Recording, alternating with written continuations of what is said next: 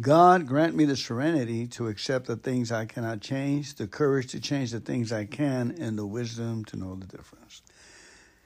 Reading Mark chapter 14, verses 3 to 9, we begin to ask, what can we change in our situations? What things are beyond our control?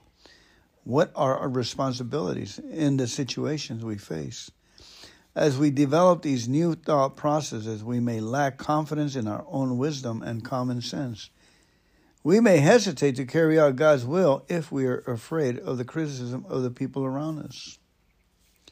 Common sense could be defined as our ability to figure out in advance what the, the likely consequences of our choices and actions will be we are told that gaining wisdom is the wisest thing you can do, and whatever else you do, develop good judgment.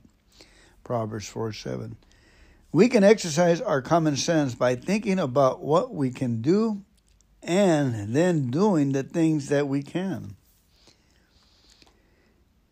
A woman wanted to do something to demonstrate her love for Jesus, so she poured some expensive perfume on his head.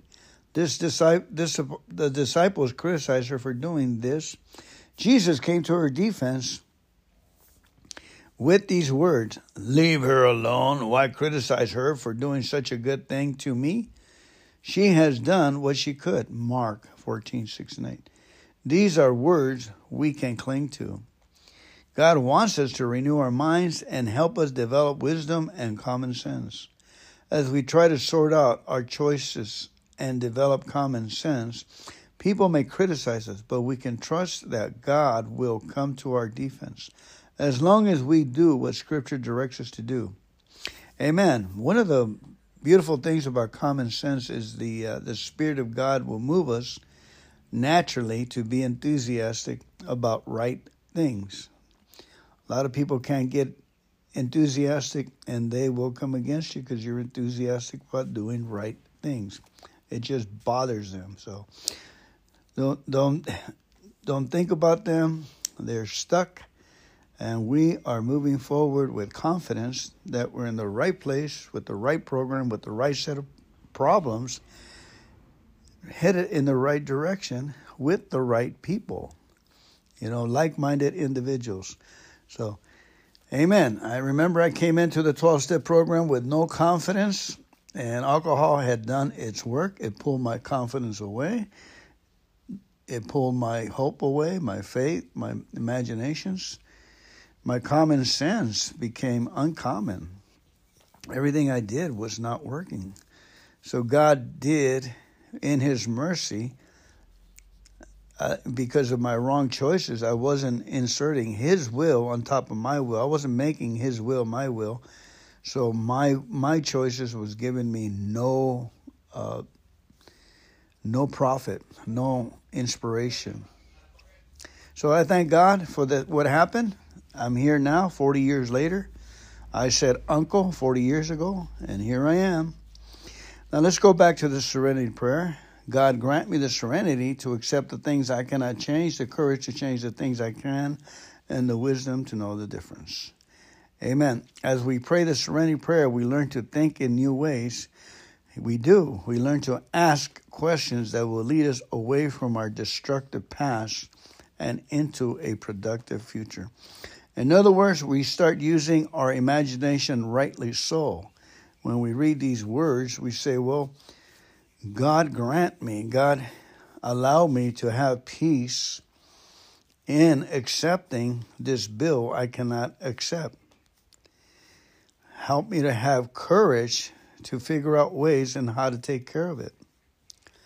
And allow me to have the wisdom to know the difference between credit cards, uh, abilities, and so forth, to use my imagination rightly so. Amen. And it becomes a delight to figure out our own little situations. God allows us to. It's like tying your shoes when we were kids. We learn how to do that. And what joy in the learning basis. A lot of things we can learn, and then there's a lot of all we can do is all we can do, and there's a lot of things that we've done the best we can. Now it's up to God. It's kind of like a signal. It, all we can do is all we can do and pray about it and demonstrate our faith by doing what we can do. Amen. I'm going to be reading uh, Mark 14 and going over the uh, the scriptures in just a bit. Thank you so much for listening to this segment. Be right back. What we have here is a means of communication with God, with heaven, and right standing with God, and feeling it in our hearts that we're doing the, the deal, we're doing the right things, focusing on the right direction. Thank you, everyone, for coming on today's reading of the book of Mark. I'm now sitting in the front yard, and as you can hear, the bagpipes. We hear bagpipes for years now. There's a kid who's really perfecting his craft. I've been hearing him, and done. He's doing a great job of perfecting it.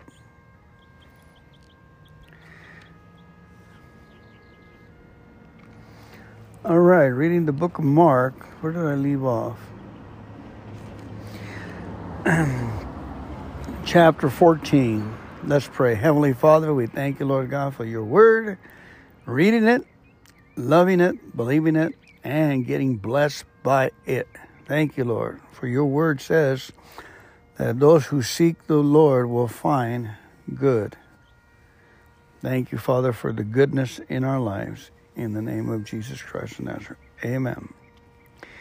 It was now two days before Passover and the festival of unleavened bread. The leading priests and the teachers of religious law were still looking for an opportunity to capture Jesus secretly and kill him. But not during the Passover celebration, they agreed, or the people may riot. Meanwhile, Jesus was in Bethany at the home of Simon, a man who had previously had leprosy. While he was eating, a woman came in with a beautiful alabaster jar of expensive perfume made from essence of nard. She broke open the jar and poured the perfume over his head. Some of those at the table were indignant. Why waste such expensive perfume? They asked. It could have been sold for a year's wages and the money given to the poor, so they scolded her harshly.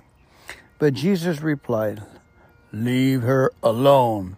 Why criticize her for doing such a good thing to me? You will always have the poor among you, and you can help them whenever you want to, but you will not always have me. She has done what she could and has anointed my body for burial ahead of time. I tell you the truth. Wherever the good news is preached throughout the world, this woman's deeds will be remembered and discussed. Wow. Then Judas Iscariot, one of the twelve disciples, went to the leading priests to arrange to betray Jesus to them. They were delighted when they heard why he had come, and they promised to give him money so he began looking for an opportunity to betray Jesus. On the first day of the festival of unleavened bread, when the Passover lamb is sacrificed, Jesus' disciples asked him, Where do you want us to go to prepare the Passover meal for you? So Jesus sent two of them into Jerusalem with these instructions As you go into the city, a man carrying a pitcher of water will meet you.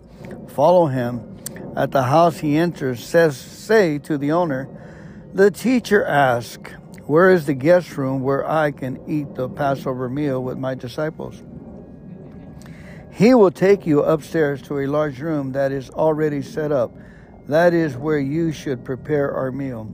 So the two disciples went into the city and found everything just as Jesus had said, and they prepared the Passover meal there.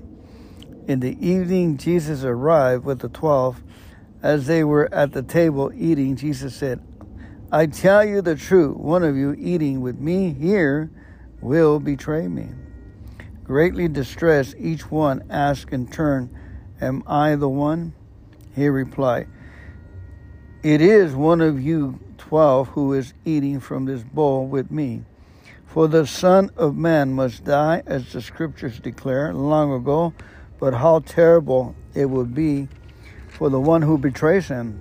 It would be far better for the man if he had never been born.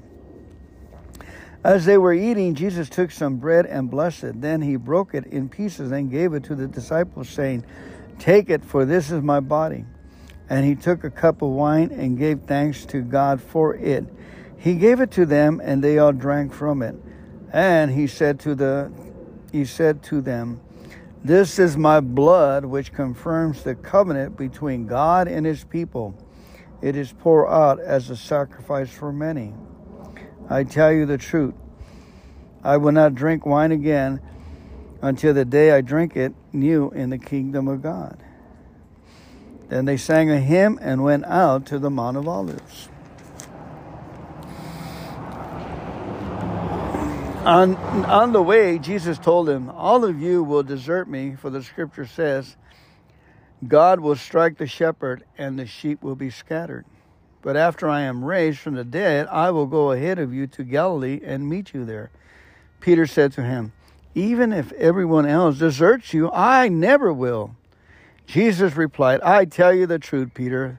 This very night, before the rooster crows twice, you will deny three times that you even know me. No, Peter declared emphatically. Even if I have to die with you, I will never deny you and all the others vowed the same. They went to the olive grove called Gethsemane, and Jesus said, Sit here while I go and pray. He took Peter, James, and John with him, and he became deeply troubled and distressed. He told them, My soul is crushed with grief to the point of death. Stay here and keep watch with me. He went on a little far farther and fell to the ground. He prayed that, if it were possible, the awful hour awaiting him might pass him by. Abba, Father, he cried out, everything is possible for you. Please take this cup of suffering away from me. Yet I want your will to be done, not mine. Then he returned and found the disciples asleep. He said to Peter, Simon, Are you asleep? Could you watch with me even one hour? Keep watch and pray so that you will not give in to temptation. For the spirit is willing, but the body is weak. Then Jesus left them again and prayed the same prayer as before. When he returned to them again, he found them sleeping, for they couldn't keep their eyes open. And they didn't know what to say.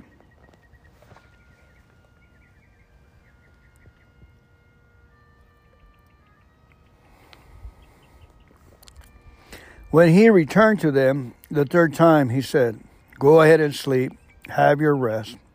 But no, the time has come. The Son of Man is betrayed into the hands of sinners. Up, let's be going. Look, my betrayer is here. And immediately, even as Jesus said this, Judas, one of the twelve disciples, arrived with a crowd of men armed with swords and clubs. They had been sent by the leading priests, the teachers of religious law, and the elders. The traitor Judas had given them a prearranged signal. You will know which one to arrest when I greet him with a kiss. Then you can take him away under guard. As soon as they arrived, Judas walked up to Jesus. Rabbi, he exclaimed, and gave him the kiss. Then the others grabbed Jesus and arrested him. But, but one of the men with Jesus pulled out his sword and struck the high priest's slave, slashing off his ear. Jesus asked them, Am I some dangerous revolutionary that you come with swords and clubs to arrest me? Why didn't you arrest me in the temple? I was there among you teaching every day. But these things are happening to fulfill what the scripture says about me. Then all his disciples deserted him and ran away. One young man following behind was clothed only in a long linen shirt. When the mob tried to grab him, he slipped out of his shirt and ran away naked. Mark 14, verse 53. Jesus before the council. They took Jesus to the high priest's home where the leading priests, the elders, and the teachers of religious law had gathered. Meanwhile, Peter followed him at a distance and went right into the high priest's courtyard. There he sat with the guards, warming himself by the fire. Inside, the leading priests and the entire high council were trying to find evidence against Jesus so they could put him to death, but they couldn't find any. Many false witnesses spoke against him, but they contradicted each other. Finally, some men stood up and gave this false testimony. We heard him say, I will destroy this temple made with human hands, and in three days I will build up another made without human hands. But even then, they didn't get their story straight. Then the high priest stood up before the others and asked Jesus, well, aren't you going to answer these charges? What do you have to say for yourself? But Jesus was silent and made no reply. Then the high priest asked him, Are you the Messiah, the Son of the Blessed One? Jesus said, I am, and you will see the Son of Man seated in the place of power at God's right hand and coming on the clouds of heaven. Then the high priest tore his clothing to show his horror and said, why do we need other witnesses? You have already heard this blasphemy. What is your verdict? Guilty, they all cried. He deserves to die. Then some of them began to spit at him, and they blindfolded him and beat him with their fists. Prophesy to us, they jeered, and the guards slapped him as they took him away. Meanwhile, Peter was in the courtyard below. One of the servant girls who worked for the high priest came by and noticed Peter warming himself in the fire. She looked at him closely and said, You were one of those with Jesus of Nazareth. But Peter denied it. I don't know what you're talking about, he said, and he went out into the entryway. Just then a rooster crowed. Then the servant girl saw him standing there. She began telling the others, This man is definitely one of them. But Peter denied it again. A little later, some of the other bystanders confronted Peter and said, you must be one of them because you are a Galilean. Peter swore, I curse on me if I am lying. I don't know this man you're talking about. and immediately the rooster crowed the second time. Suddenly, Jesus' words blasphemed through Peter's mind. Before the rooster crows twice, you will deny three times that you even know me. And he broke down and wept.